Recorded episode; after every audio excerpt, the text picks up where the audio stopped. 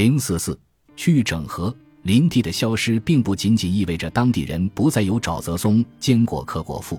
还迫使他们去寻找新的建筑用木材。那时，沼泽松做的木梁已经完全从查科建筑中消失了。查科人去五十英里外，海拔高出查科峡谷数千英尺的山上砍伐西黄松、云杉和冷杉。由于没有驼处，他们只得靠人力把每根重达七百磅。一共有二百零零零多根原木从山上搬下来，运到查科峡谷。胡里奥的学生内森·英格里斯与胡里奥·杰夫·邓和杰奎德最近在合作研究这些粗重的云杉和冷杉到底来自何处。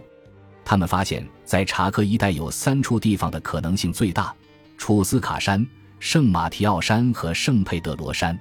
这三座高山都与查科峡谷等距，山上的树木看上去一模一样。那么，到底来自哪一座山呢？内森通过锶同位素分析法对此进行识别。锶的化学性质与钙非常相似，因此可以和钙一起被动植物吸收。锶的存在方式有很多种，其中在原子量上有些细微的差别。在大自然最常见的是锶八十七和锶八十六，但是锶八十七和锶八十六的比例会因石头的年龄和含铷量而不同。因为锶是由放射性铷的同位素衰变而来，分析发现上述三座山上活针叶树的锶八十七和锶八十六之间的比例明显不同。内森从查科峡谷的六处考古遗址中采集了五十二个针叶树原木的样本，根据年轮分析，这些原木被砍伐的时间大致位于公元九百七十四年至一一零四年。研究结果显示，三分之二的原木来自楚斯卡山。三分之一来自圣马提奥山，没有任何一根来自圣佩德罗山。当时人们在查科峡谷盖房屋时，可能同一年去两座山伐木，也可能今年去这座，明年去那座。而同一年同一座山砍伐的原木，可能供好几栋房屋使用。由此，我们可以确信，在查科峡谷的阿纳萨兹中心部落有一个组织完善、长距离供应的网络。尽管查科峡谷的两大环境问题导致作物产量减少和峡谷自身的木材供应不足，查科峡谷的居民也许因为找到了解决方案，谷内人口持续增长，特别是从公元一千零二十九年起，新盖的房屋如雨后春笋。在气候湿润的那几十年，降雨充沛，作物收成好，人口猛增，因此盖房风潮愈演愈烈。当时人口密集的程度不仅体现在著名的大宅，而且还体现在北面悬崖下的崖屋。峡谷的南面还有数百个规模较小的村落。目前，学术界对于居住在峡谷的人口总数存有争议。许多考古学家认为不到五零零零人，因为房屋虽然众多，但是常住的只有祭司，其他的房间则是供前来参加祭典的农民暂时栖身。其他考古学家则注意到，光是培布罗波尼托村落就有六百个房间，再加上悬崖下一长排无尽的崖屋，推算下来，总人口肯定多于五零零零人。在考古界，人口数总是一个充满争议的话题，就像我们先前讨论过的复活节岛和下章将会谈及的玛雅。不管具体数目到底是多少，密集的人口终究难以为继。最后不得不靠卫星部落来疏散。这些部落的建筑风格与扎克峡谷非常相似，他们以查克峡谷为中心，向四周呈放射状扩散至数百英里外，道路到今天仍依稀可辨。由于降雨难以预测且分布不均，一场暴雨可能会给一片荒漠带来丰富的雨水，而一英里外的地方依旧干旱不堪。因此，卫星部落用水坝来节水。如果一个地方遇上一场好雨，水坝就将水拦起来，人们抓紧种植、灌溉作物，那一年就会获得大丰收，而剩余粮食也能供应给其他缺水的卫星部落。查克峡谷变成一个黑洞，不断进口物品，却没有任何输出。送进峡谷的有上万根建筑用木材、陶器，用以打造石器的优质石材，还有用来做装饰品的绿松石，来自新墨西哥其他地区。金刚鹦鹉、贝壳珠宝和来自霍霍凯姆与墨西哥的铜铃等奢侈品，甚至连粮食也需要进口。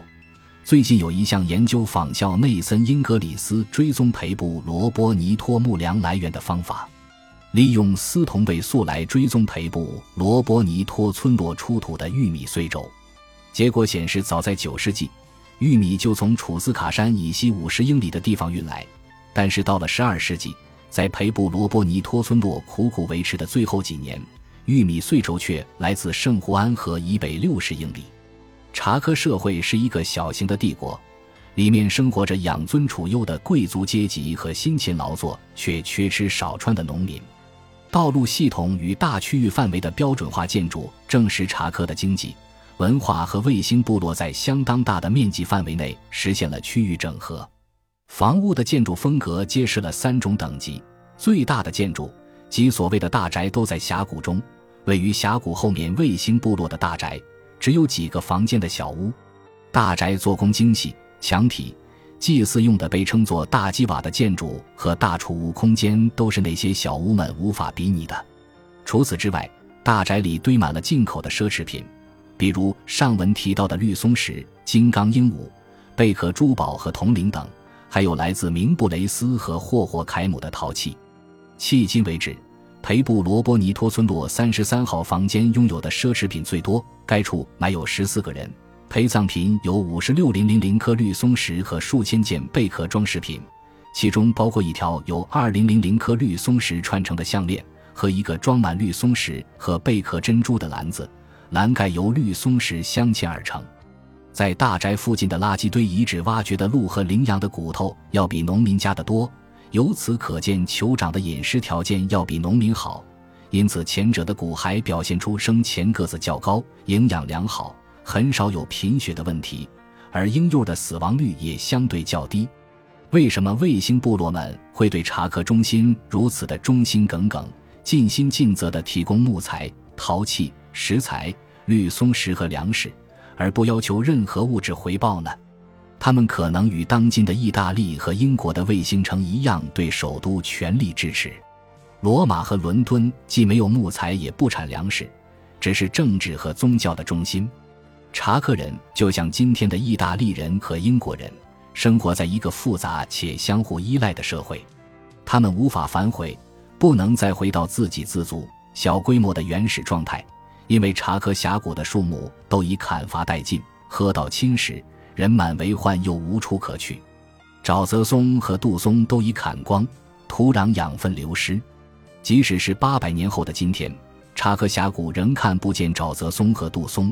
只有公元一千年以前的林属贝种内有这些树木细枝的遗迹。考古点的食物残迹揭示当时的查克人无法获得足够的营养，鹿肉逐渐从他们的餐桌消失，取而代之的是兔子和老鼠。遗留下来的人类粪便化石内有整只无头鼠，由此可见，当时的人们在田里捉到老鼠后，饥不择食，只把鼠头切掉就吞了下去。本集播放完毕，感谢您的收听，喜欢请订阅加关注，主页有更多精彩内容。